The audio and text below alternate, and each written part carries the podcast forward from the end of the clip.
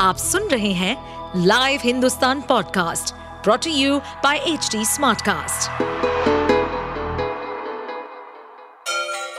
Ganga किनारे बसे राज्य उत्तर प्रदेश की खबरें पॉडकास्ट में आपका स्वागत है इस पॉडकास्ट में हम सुनेंगे छोटे शहर इटावा से लेकर राजधानी लखनऊ, चमड़े के शहर कानपुर और राम की नगरी अयोध्या जैसे सभी शहरों से जुड़ी राजनीति, विकास, मनोरंजन दल बदल फरेब और अपराध जगत की सभी खबरें देश एक ही है इंसानियत मानवता कि आज पूरा परिवार आज वो परेशान है, बंद है जेल में तो हम चल के उनसे मिलें और अपने जो हम सबकी अपनी क्षमता है, ताकत है, उसको उनको अवगत कराएँगे और संकल्प के साथ, उनके साथ खड़े रहने का उनको अपनी बात को कहेंगे, अपनी बात बताएँगे। इसके साथ ही समाजवादी पार्टी के कई प्रवक्ता है, जिनका ये कहना है कि इस मुद्दे को लेकर के कांग्रेस ही भाजपा है भाजपा ही कांग्रेस है। जिस तरह से ये मिलना किया जा रहा है कहीं ना कहीं उचित नहीं है।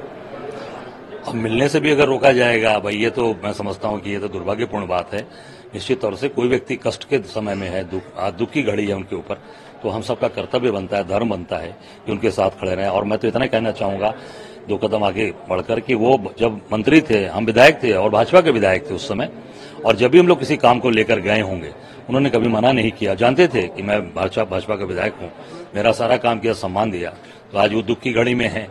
जेल में बंद है तो हम सबका कर्तव्य बनता है ये धर्म बनता है तो उनके जाकर उनका सहयोग करें साथ दें उनकी दुख की घड़ी में कंधे से कंधा मिलाकर खड़े रहें। भारतीय जनता पार्टी जयवीर सिंह उन्होंने ये बात कही है इस पर कि जिस तरह से ये लोग मिलने जा रहे हैं या आपसी में सहमति नहीं हो पा रही कहीं ना कहीं ये गठबंधन जो है ये अभी इससे पहले एक गठबंधन की कहीं ना कहीं विफल हो जाए। नहीं ये आज आज़म खान साहब पूरा परिवार दुख की घड़ी है कष्ट की घड़ी में है और अगर उसको सियासत से देखा जाएगा तो मैं समझता हूँ ये उचित नहीं है।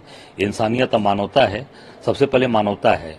कोई व्यक्ति कष्ट में खड़ा है तो मानव धर्म है हमारा कि उनके साथ हम खड़े रहें उनके साथ जा रहे हैं। आपके प्रदेश कार्यालय के बाहर एक पोस्टर लगाया गया है जिसमें आपको 2027 और राहुल गांधी जी को 2024 में भावी प्रधानमंत्री मुख्यमंत्री के पद पे देखा जा रहा है। अब वो अब वो कार्यकर्ताओं की अपनी भावनाएँ उन्होंने अपना प्रदर्शित किया है भावनाओं को और मैं इतना ही कहना चाहूँगा 2024 पहले भाजपा को हटाया जाए राहुल जी को बनाया जाए देश का प्रधानमंत्री उसके बाद संघर्ष होगा सड़कों पर भीड़ी भीड़ा होगी फिर देखा जाएगा क्या होगा।